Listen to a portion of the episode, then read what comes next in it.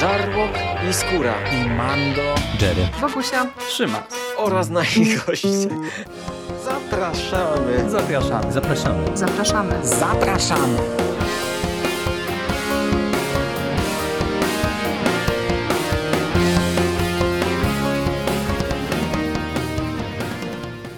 Witamy Was wszystkich bardzo serdecznie w kolejnym odcinku konglomeratu podcastowego. Z tej strony Michał Rakowicz, czyli Jerry.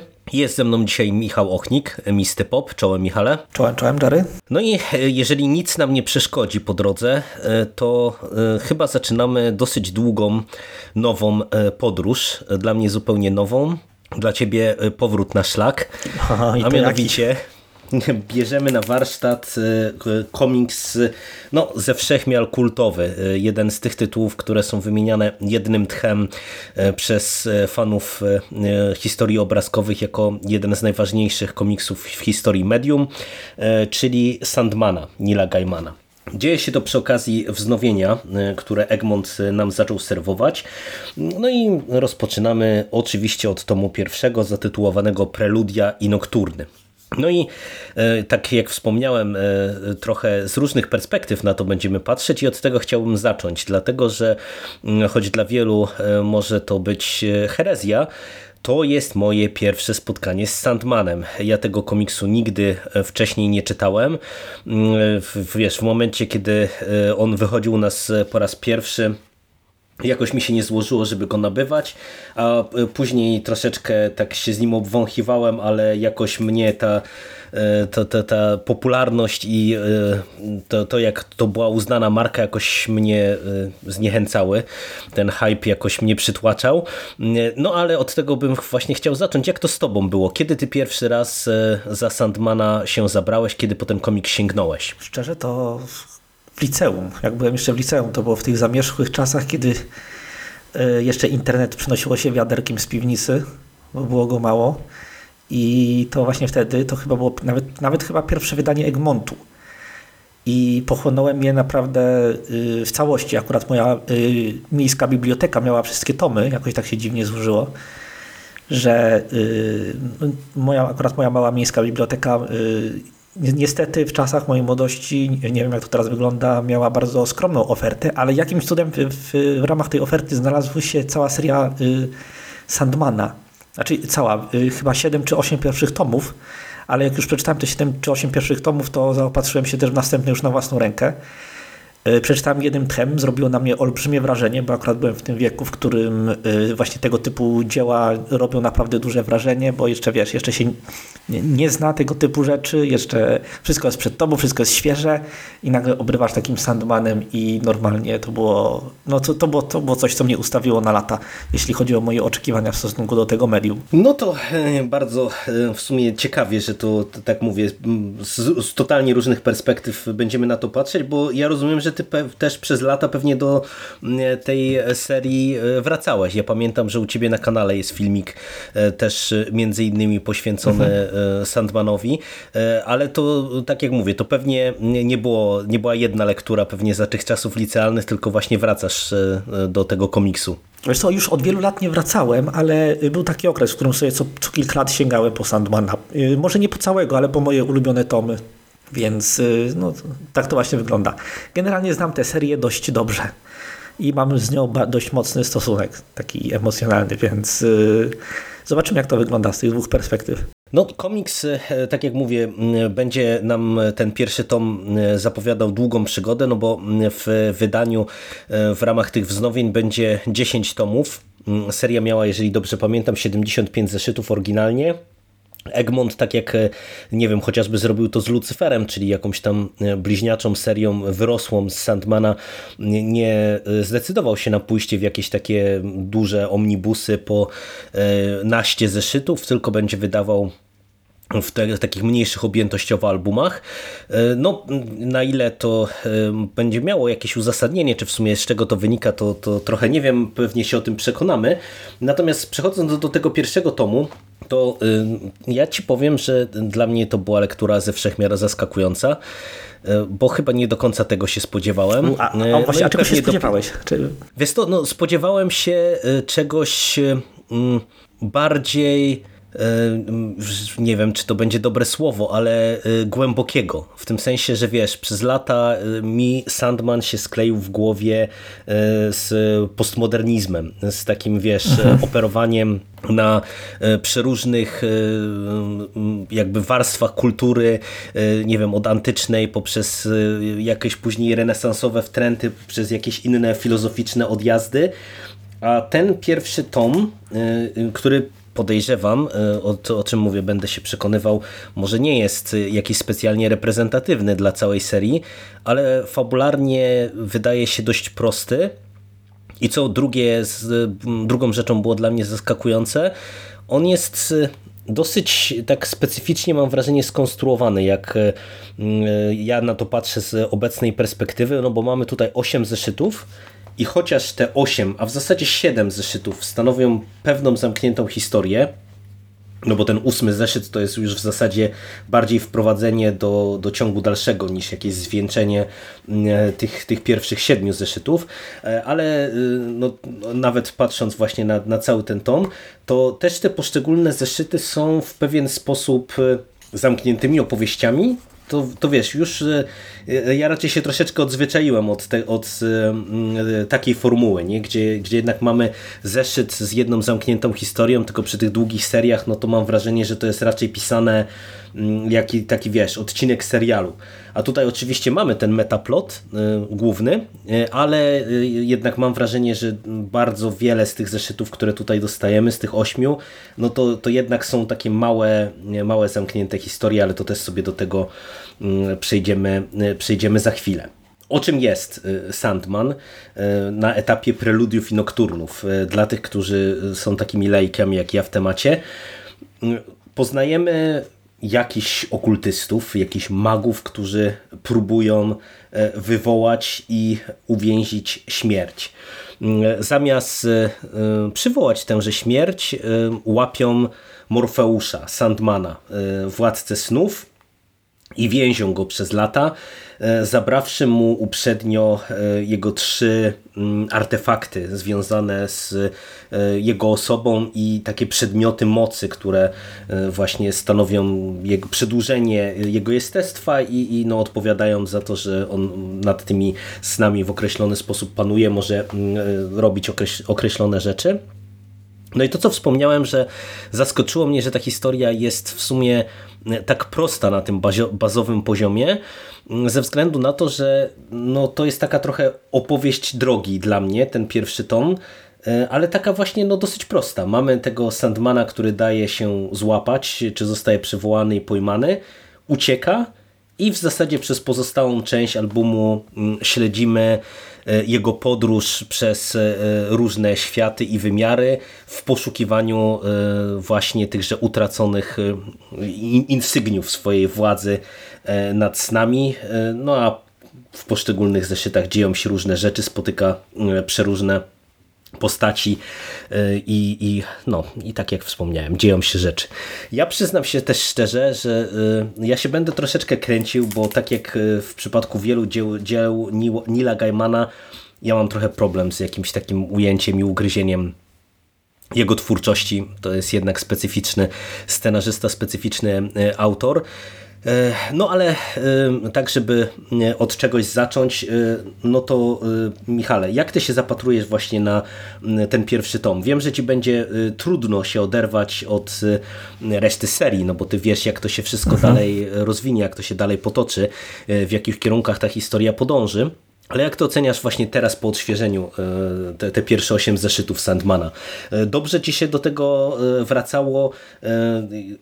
Podobała ci się ta historia? Kupiła cię ta opowieść, te, te postaci? Czy, czy właśnie, nie wiem, z perspektywy osoby, która zna już resztę serii, no to, to nie wiem, czy to widzisz, że to jest dopiero jakiś tam początek? Akurat z perspektywy znajomości całej serii to przede wszystkim przykuło to moją uwagę, że jak tu jest dużo y, już zasygnalizowanych wątków, które później będą rozwiane nawet wiele, wiele, wiele tomów później.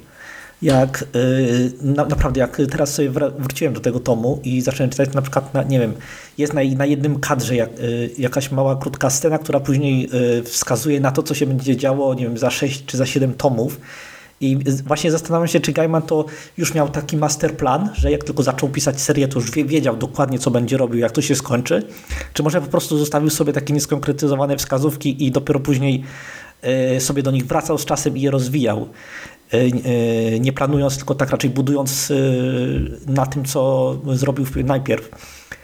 Ale tak czy inaczej to świetnie jest poskładane do kupy. Wiesz co, ten tom jest, on jest dość inny od tego, co będzie w następnych tomach. Nie mówię, że, jest, że będzie drastycznie inny, że nagle dostaniesz zupełnie inny komiks, bo to nieprawda. Tylko ten tom, on jeszcze jest taki Gaiman jeszcze próbuje pisać taki w miarę y, konwencjonal, dość konwencjonalny komiks. I to, to po pierwsze, bo tam mamy crossovery z innymi bohaterami znanymi z innych komiksów. O tym być może sobie później porozmawiamy. Mhm, tak, tak. A z, i z drugiej strony Gaiman tutaj pisze horror. To jest horror. Ten tom y, nominalnie, nie tylko nominalnie, ale też y, tekstualnie należy do gatunku horroru. To jest komiks mhm. grozy.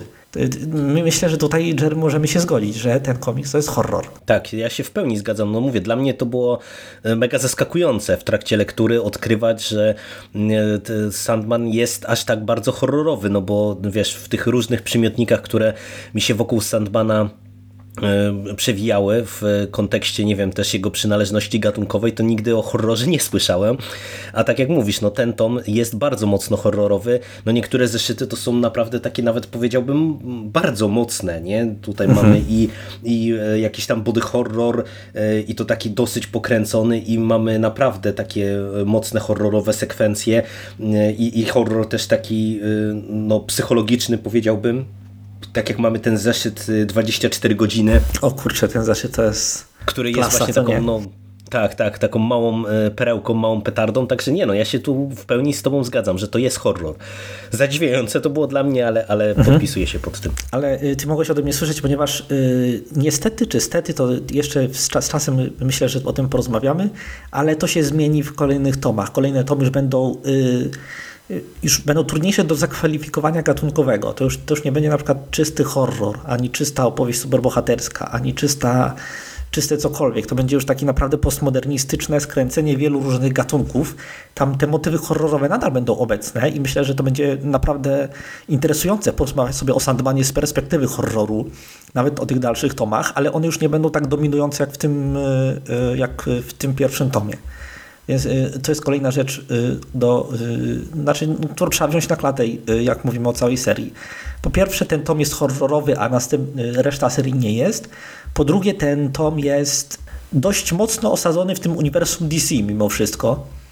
Y, a, y, y, a następne już nie będą. Następne już będą taką raczej swoją własną rzeczą, które będą się bardzo daleko trzymały od tego uniwersum. No to, to w, w sumie e, poruszyłeś ten wątek e, przynależności e, Sandmana do uniwersum DC i tego, że ten horror też jest związany właśnie tutaj z występami gościnnymi, to w sumie od tego e, chciałbym zacząć, bo e, no, Gaiman jak e, zaczął urzędować w DC, no to między innymi pojawił się z komiksem Czarna Orchidea, który no, wykorzystywał też tam pewne postaci z uniwersum DC, tam się przewijał Batman w tle, przewijały się te roślinne potwory, między innymi e, e, potwór z bagien, e, chociażby, czy Poison Ivy. I tutaj mamy podobnie, czyli znowu no, mamy przynależność horrorową, więc Gaiman sięga po postaci DC, z DC kojarzone z horrorem. Mamy tutaj przede wszystkim crossover, jeden cały zeszyt, kiedy to Sandman spotyka się z Johnem Konstantinem zeszyt bardzo dobry i właśnie tutaj dostajemy dużo tego body horroru. Pojawiają się też e, motywy inne, bo pojawia się e, chociażby Scott Free, e, czyli Mr. Miracle i tutaj mamy też krótkie takie przebitki na przeszłość Mr. Miracle'a na w jego tej rodzinnej planecie że się tak wyrażę, pojawia się Azyl Arkham, e, z którego e, ucieka Doktor Destiny, który e, staje się jednym z przeciwników Sandmana w finale tego tomu. No także faktycznie, tak jak mówisz, no tutaj tego jest sporo, ale to na szczęście wydaje mi się, to są wszystko takie raczej postacie z tego tła DC, ja bym powiedział, czy wiesz, czy z tych takich miejsc rzadziej uczęszczanych, no bo pomimo tego, że Konstantin jest bardzo znaną postacią, bo myślę, że Mr. Miracle, y, szczególnie, no nie wiem, te 20 lat temu, y, to, to, to raczej chyba nie był tak znaną postacią jak teraz, chociażby na fali e, tego nowego komiksu e, Toma Kinga, który zresztą wspólnie omawialiśmy, mhm. ale e, no to w sumie było dla mnie ciekawe, że wiesz, że dostajemy takie odniesienia do DC, ale takie powiedziałbym, mówię, bardzo bardzo minimalistyczne, nie? które gdzieś tam nam nie psują tego e, głównego autorskiego dzieła e, Gaimana. To by się to w ogóle podobało? To z perspektywy czasu nie, nie wiem, jak to oceniasz, bo ja takie mam podejrzenia, że to pewnie wiesz, jak przychodził do tego DC, no to tam mu kazali wrzucać pewnie te właśnie postaci bardziej rozpoznawalne ze swojego uniwersum, żeby gdzieś tam to można w to, to większe uniwersum wpisywać a pewnie jak już dorobił się własnej marki, to już mógł się puścić peronu i nie musiał tego robić. Ale jak z tej, jak z tej perspektywy ci się czytało właśnie Proludia i Nokturny? Podobał ci się taki zeszyt z Konstantinem chociażby? Całkiem mi się podobał. Znaczy, ani mi to przeszkadzało, ani mi to robiło coś, wiesz, dużo, bo ja też y, jestem dość daleko od y, uniwersum DC i trochę nie znam y, tych postaci, nawet tych relatywnie znanych, więc wiesz, mi to nie przeszkadzało, bo nie miałem żadnych oczekiwań w stosunku do nich, ale też yy, dokładnie tak jak mówisz, yy, wydaje mi się, że trafnie zgadujesz, bo Sandman był jednym z pierwszych komiksów Vertigo, kiedy Vertigo jeszcze nie wiedziało do końca czym, czym chce być, czy chce być w ogóle yy, taką, takim podwydawnictwem, które wydaje mi związane z głównym uniwersum komiksy, czy chce wydawać takie po prostu dojrzalsze komiksy z głównego uniwersum, czy, czy, czy, czy jakąś hybrydą. I Gaiman, y, mogę iść o zakład, że y, Karen Gerber, czyli redaktorka prowadząca ten y, imprint Vertigo w tamtych czasach, że ona tak próba namówić Gaimana, żeby wrzucał tam te znane, rozpoznawalne postacie, żeby przyciągnąć fanów komiksu. Ale z czasem, z czasem zauważyć, że tam jest kilka subtelnych retconów, które mo, może nie wypisują całkowicie Sandmana z głównego uniwersum, ale tak mocno dystansują. Nawet w tym tomie na przykład jest taki motyw, że piekłem rządzi Trumvirat, co nie? Tak, I tak, Gaiman tak. musiał mhm. to wpisać, bo w tamtym czasie, w, w tamtych czasach w głównym uniwersum DC, e, w tej metamitologii całego uniwersum właśnie tak było. A później już, e, kiedy wraca ten wątek, bo on wróci, e, to już jest tam tylko i wyłącznie jedna postać, która rządzi tam i o Trumviracie nie, nie ma nawet mowy. Więc y, to jest, to jest taki trochę retcon, ale też taki widać, że Gaiman y, od początku chciał to i po prostu tylko obligatoryjnie wrzucił ten Trumvirat, y, żeby po prostu to się kleiło z resztą uniwersum. E, więc generalnie rzecz biorąc tak, to później e, stanie się znacznie bardziej swoją własną rzeczą. A czy mi przeszkadzało, że pojawiają się tam bohaterowie i od czasu do czasu bardzo okazjonalnie, bardzo drobne nawiązania będą też w innych tomach, to mi nie przeszkadza. Ja mam do tego neutralny stosunek. No to przejdźmy e, jeszcze do tej fabuły i tego prowadzenia też tej fabuły, bo to była kolejna dla mnie mm, dosyć interesująca rzecz, którą gdzieś tam tylko zasygnalizowałem, czyli że mamy ten główny wątek, podróż Sandmana w poszukiwaniu tych swoich insygniów e, władzy i mocy e, i mamy te e, pojedyncze zeszyty, które no, stanowią jakieś tam zamknięte rozdziały tej historii. Mm, jak to oceniasz z tej perspektywy? Bo e, oczywiście nie jest tak, e, że nie wiem, można wziąć sobie zeszyt pewnie tam piąty na przykład, czy szósty z tej historii e, i przeczytać go i czerpać jakąś tam pełnię satysfakcji, mm, ale wydaje mi się, że to mówię, jest, jest jednak tak prowadzone, że, że te zeszyty niektóre myślę, że spokojnie można by było też czytać w oderwaniu, jak chociażby właśnie ten zeszyt z Konstantinem Mm, ten wspomniany przeze mnie też wcześniej 24 godziny który jest takim e, horrorem e, psychologicznym w, e, jednej, w jednym miejscu. I jak właśnie ci się to czytało, nie? patrząc na, na takie rozróżnienie, te pojedyncze zeszyty versus ten metaplot, który nam się przewija w tle, który, no mówię, no w sumie jest dosyć prosty, pomimo tego, że mówię, że podróżujemy przez różne wymiary i spotykamy przeróżne dziwaczne postaci. Szczerze, ja, to, ja, ja tego tak nie odczułem, że to jest, że te zeszyty stanowią odrębne odrębne historie, to znaczy one mają jakieś zamknięte rozdziały, ale wiesz co, to y, tak się pisało w latach 90. Y, mhm, tak, komiksy, tak. że wiesz, były wtedy trudniej dostępne te wydania zbiorcze, co oznacza, że scenarzysta nie mógł sobie po prostu walnąć takiego chamskiego cliffhangera i podjąć historię od następnego zeszytu.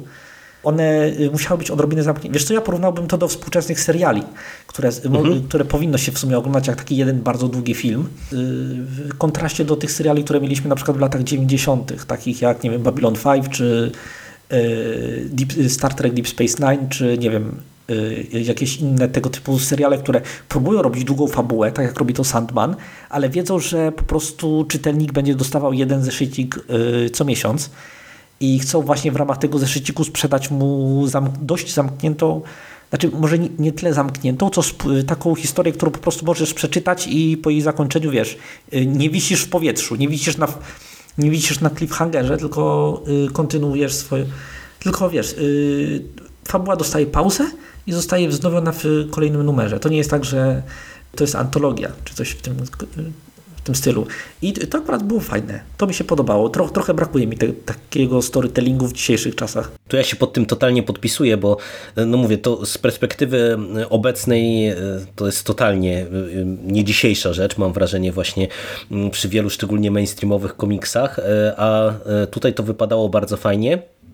I też to, co w sumie dla mnie było ciekawe, tak jak ty wspomniałeś o tym, że ten pierwszy tom można y, ogólnie zakwalifikować jako horror, y, to nie miałeś wrażenia właśnie, że trochę y, Gaiman się bawi przeskokami takimi formalnymi, że jednak wiesz, mamy zeszyty takie bardziej oniryczne, pojechane, jak na przykład właśnie, nie wiem, mamy wizytę e, Morfeusza w piekle e, chociażby e, i jego pojedynek na, na oczach właśnie tego triumviratu piekielnego, a mamy zeszyty właśnie takie dużo bardziej kameralne, skupione na jednym miejscu, no, znowu będzie wracał ten zeszyt 24 godziny.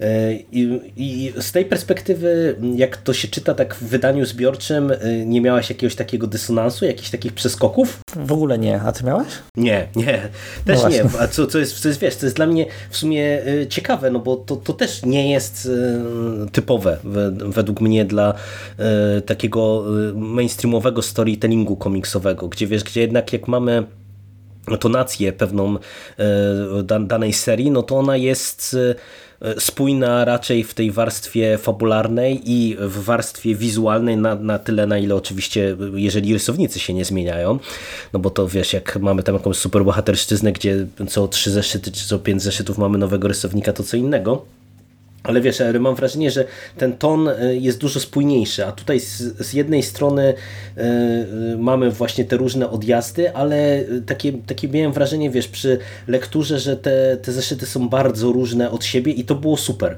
bo to było trochę tak, ty powiedziałeś, że tego się nie czyta, broń Boże, jak antologię, a ja bym bardziej powiedział, że to mi się czytało trochę jak taki koncept album, gdzie wiesz, gdzie z jednej strony masz pojedyncze y, zeszyty, ale tak naprawdę właśnie czytane zbiorczo, y, to pomimo tego, że właśnie nieraz mamy przeskoki y, bardzo różne od, od, różnej tematyki, od różnych pomysłów właśnie przechodząc od body horroru do, do jakiegoś takiego oniryzmu dziwacznego i podróży po krainie snów, no to to wszystko daje taką piękną harmonię suma summarum i właśnie do, dopiero jakby połączone, no to, to, to pozwala wybrzmieć całej tej historii. Także pod tym kątem mam wrażenie, że to było super.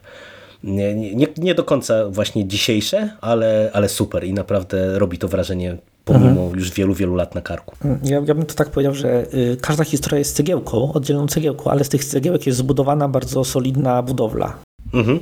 Tak, dobre porównanie, dobre porównanie.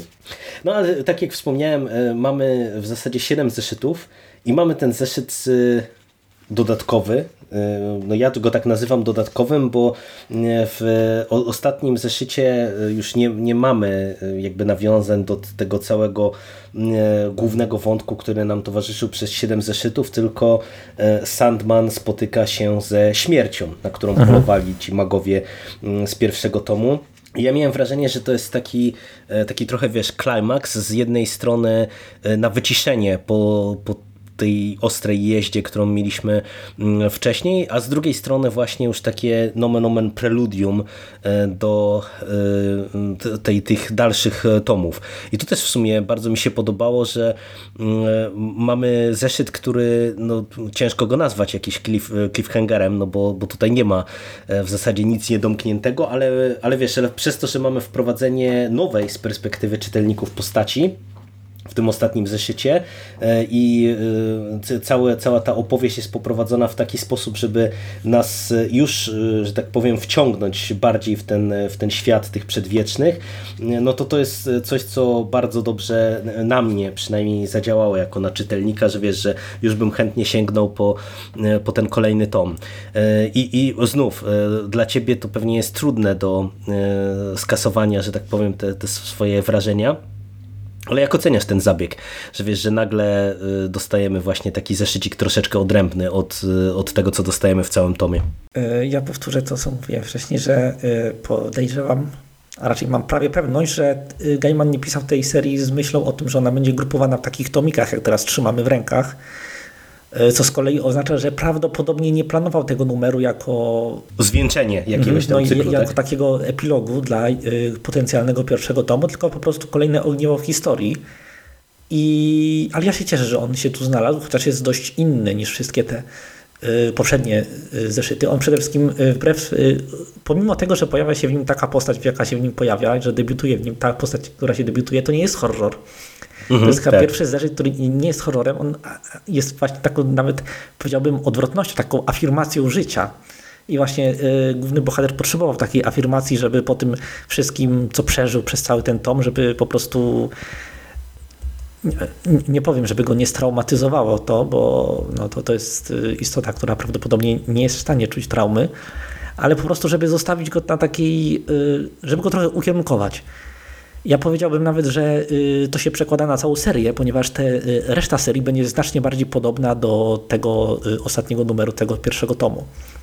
To, to, mhm. to, jest, to jest właśnie ten duch, z którym będziemy się zapoznawać w następnych tomach. Ten, właśnie taka historia trochę o niczym, ale jednak dużo o wszystkim i niekonwencjonalna, z nieoczywistymi motywami i bardzo, przede wszystkim bardzo przyjemna. I no, tak jest ten zażyt. No to e, mniej więcej e, mamy e, trochę wydyskutowane to, jak ten komiks się prezentuje formalno-fabularnie, ale no Sandman to nie tylko Neil Gaiman, ale to są także mm, rysownicy, których mamy tutaj kilku. Za pierwsze pięć zeszytów odpowiadał Sam Kiff, który później wypisał się z projektu i w jego miejsce pojawili się Mike Drinkberg i Malcolm Jones III, a za okładki w całej serii odpowiadał Dave McKean, który pracował z Gaimanem chociażby właśnie przy Czarnej Orchidei, tylko tam e, odpowiadał e, za całą stronę wizualną, nie tylko, e, nie tylko za okładki.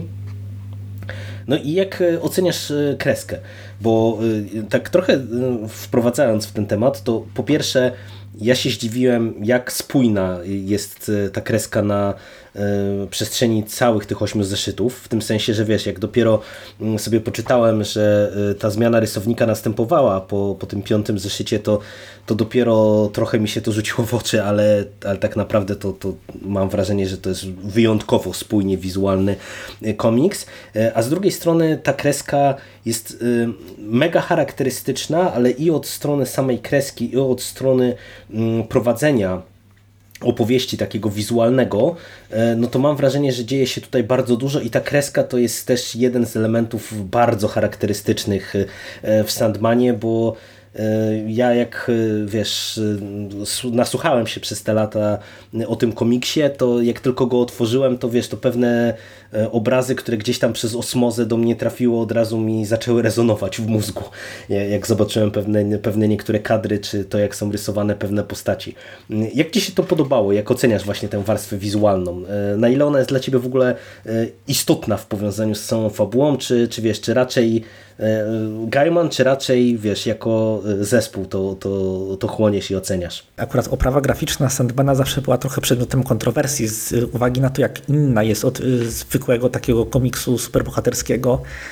Dużo tego było przy premierze, na przykład czytałem kiedyś, że olbrzymim, olbrzymią kontrowersją i Gaiman mocno o to walczył, było to, by główny bohater nie pojawiał się na okładkach poszczególnych zeszytów, bo okładki były tymi Mhm. abstrakcyjnymi kolażami, które możemy sobie też pooglądać nawet i w tym numerze, y, bo to było praktyką y, niemal niespotykaną w tamtych czasach i dzi- dzisiaj nawet y, trudno na przykład znaleźć komiks, którym y, okładki z reguły byłyby po prostu y, obrazami artystycznymi zamiast y, taką prezentacją tego, tego, co się dzieje w komiksie, czy pokazaniem bohaterów.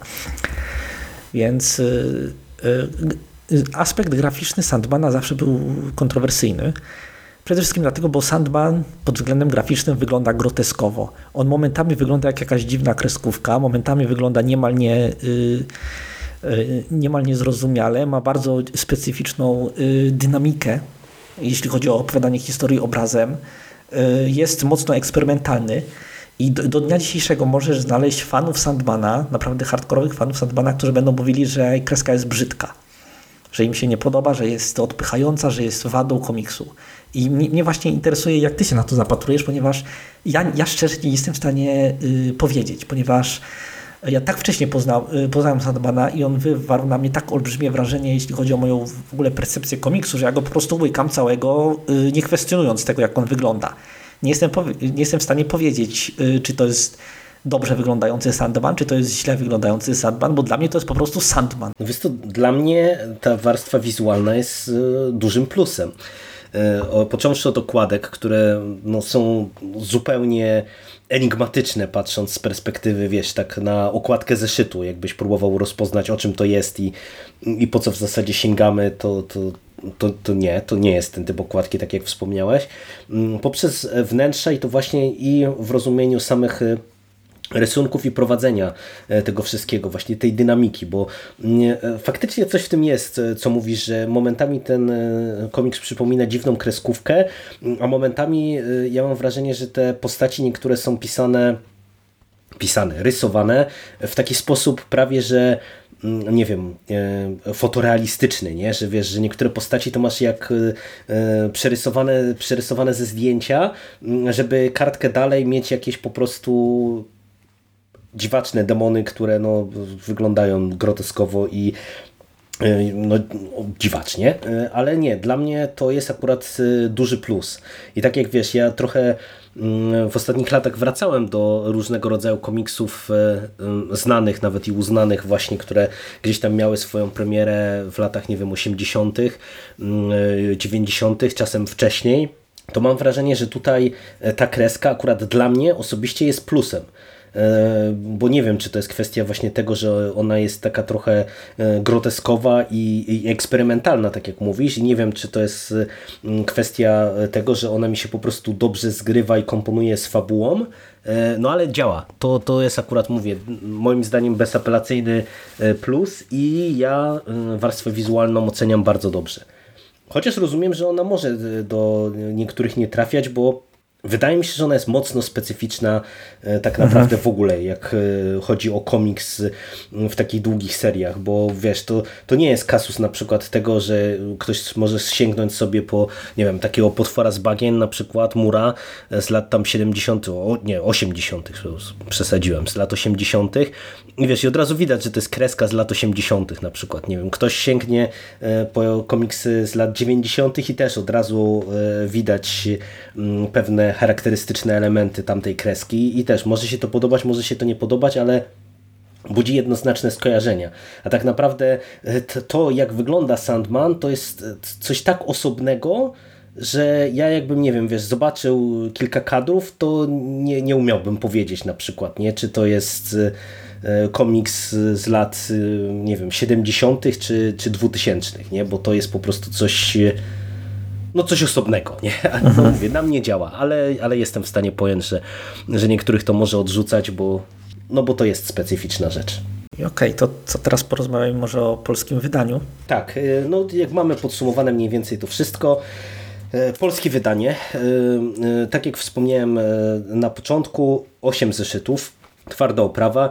Tak jak Ty już zauważyłeś, tutaj dostajemy y, zeszyty poszczególne przecięte tymi okładkami, co w sumie jest świetnym zabiegiem, bo wydaje mi się, że no, tutaj warto wyróżnić te okładki e, e, McKina. Z dodatków mamy i posłowie, i wstęp, taką przedmowę do tego, i mamy zapowiedź właśnie całej, całej serii.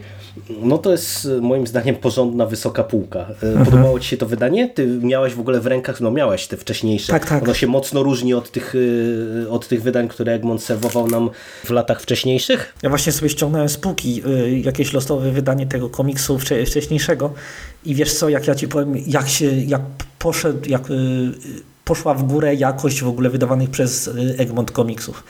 Bo te pierwsze Sandmany, one mi się rozlatują, one są na brzydkim, szarym papierze, y, okładki łuszczą się od razu, łuszczyły się od razu, jak tylko kupiłem niektóre, te, niektóre tomiki i były krzywo wklejone kadry i naprawdę jak dzisiaj spojrzysz na to, co wydaje Egmont, i spojrzysz na to, jak, jak co i jak jeszcze Egmont wydawał, nie wiem, jeszcze te 10-15 lat temu, to jeszcze ku niebo a ziemia. Więc naprawdę, jeśli y, ktoś y, zna Sandmana, znaczy jeśli ktoś chce mieć jakościowego Sandmana na półce, to teraz jest dobry moment, żeby zacząć zaopatrzać się w te nowe wydania, bo jest y, porównaniu z tym, co było, to jest naprawdę niebo a ziemia i nawet y, nie porównując do tego dość niskiego standardu, który Egmont miał wcześniej, to i tak jest naprawdę bardzo ładne, solidne wydanie. No to pięknie, to pięknie. To ja się cieszę, że akurat e, przyjdzie mi zbierać i kolekcjonować od razu to w tak dobrym wydaniu. I e, e, jeszcze jedna rzecz z mojej strony na koniec, tak już słowem podsumowania powiedziałem na początku, że y, przez lata ja trochę bałam się podchodzić do Sandmana jako wiesz, do takiego mhm. komiksu, ikony, y, od której się odbije, a, a jeszcze patrząc na to, no, że ta, ta, ja nie jestem... mierzenie się z legendą, nie? że a co tak, jak tak. mi się nie spodoba, a co jak ten yy, i kurczę, wszyscy to znają, to czy, czy, czy może być coś jeszcze fajnego w tym dla mnie, skoro już to y, było takie konieczne, to, to, to jest taka, taka normalna awersja do zbyt popularnych dzieł, nie? Tak, tak, tak, dokładnie. A jeszcze wiesz, u mnie się nakłada na to zawsze e, pewien taki mój ambiwalentny stosunek do Nila Gaimana, który raz mi podchodzi, raz w ogóle do mnie nie trafia i, i wiesz, i zastanawiałem się, czy, czy to nie będzie taka raczej droga przez mękę, a ci powiem, że to wręcz odwrotnie. To się okazało taki jakkolwiek kuriozalnie by to nie brzmiało z perspektywy komiksu, który e, ukazywał się w 89 czy 90 roku,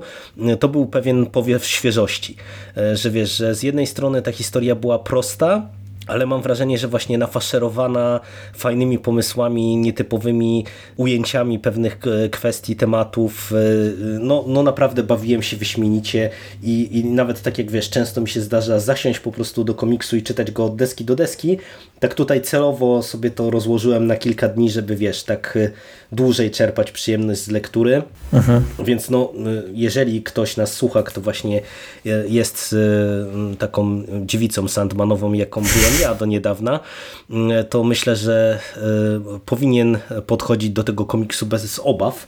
E, jeszcze się to może zmienić, bo tak jak ty z kolei mówisz, no zmienia się ta seria i ewoluuje w nieco innym kierunku, ale ten pierwszy tom jest naprawdę moim zdaniem świetny, a dodatkowo właśnie jeszcze przez to, że jest tak mocno horrorowy, E, to jeżeli ktoś lubi horror, to też zdecydowanie warto po niego sięgnąć. Tym bardziej, że to mówię, no, to jest zamknięta historia tak naprawdę w tym pierwszym mhm. tomie mm, I, i nawet jeżeli, e, nie wiem, ktoś po, po drugim czy trzecim tomie stwierdzi, że nie, że jednak postmodernizm w wykonaniu Gaimana mu nie podchodzi, to, to myślę, że tutaj ten pierwszy tom powinien mu dostarczyć, czy jej dostarczyć solidnej porcji rozrywki, także no dla mnie bardzo dobre pierwsze spotkanie z Sandmanem, no i czekam, czekam na kolejne.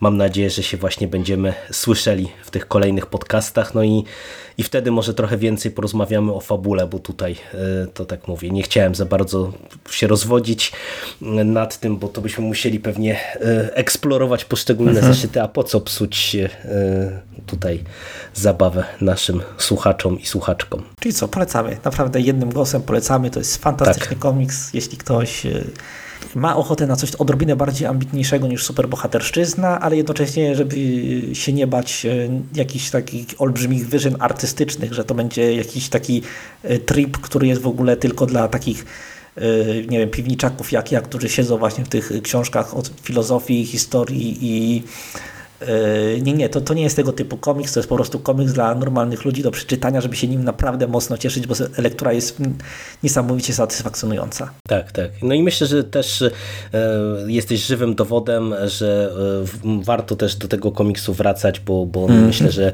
nie starzeje się, więc to pod tym kątem też, jeżeli ktoś mm, dawno e, Sandmana nie czytał, to no to może przy okazji tych nowych wydań po niego też sięgnąć e, i sobie serię odświeżyć. Dokładnie. Dobra, to dzięki Ci bardzo Michale za dzisiejszą rozmowę. Ja Tobie również dziękuję. Nieodmiennie była to olbrzymia przyjemność. Również, no i mam nadzieję, że się słyszymy już wkrótce. Do usłyszenia, cześć. Cześć, cześć, cześć.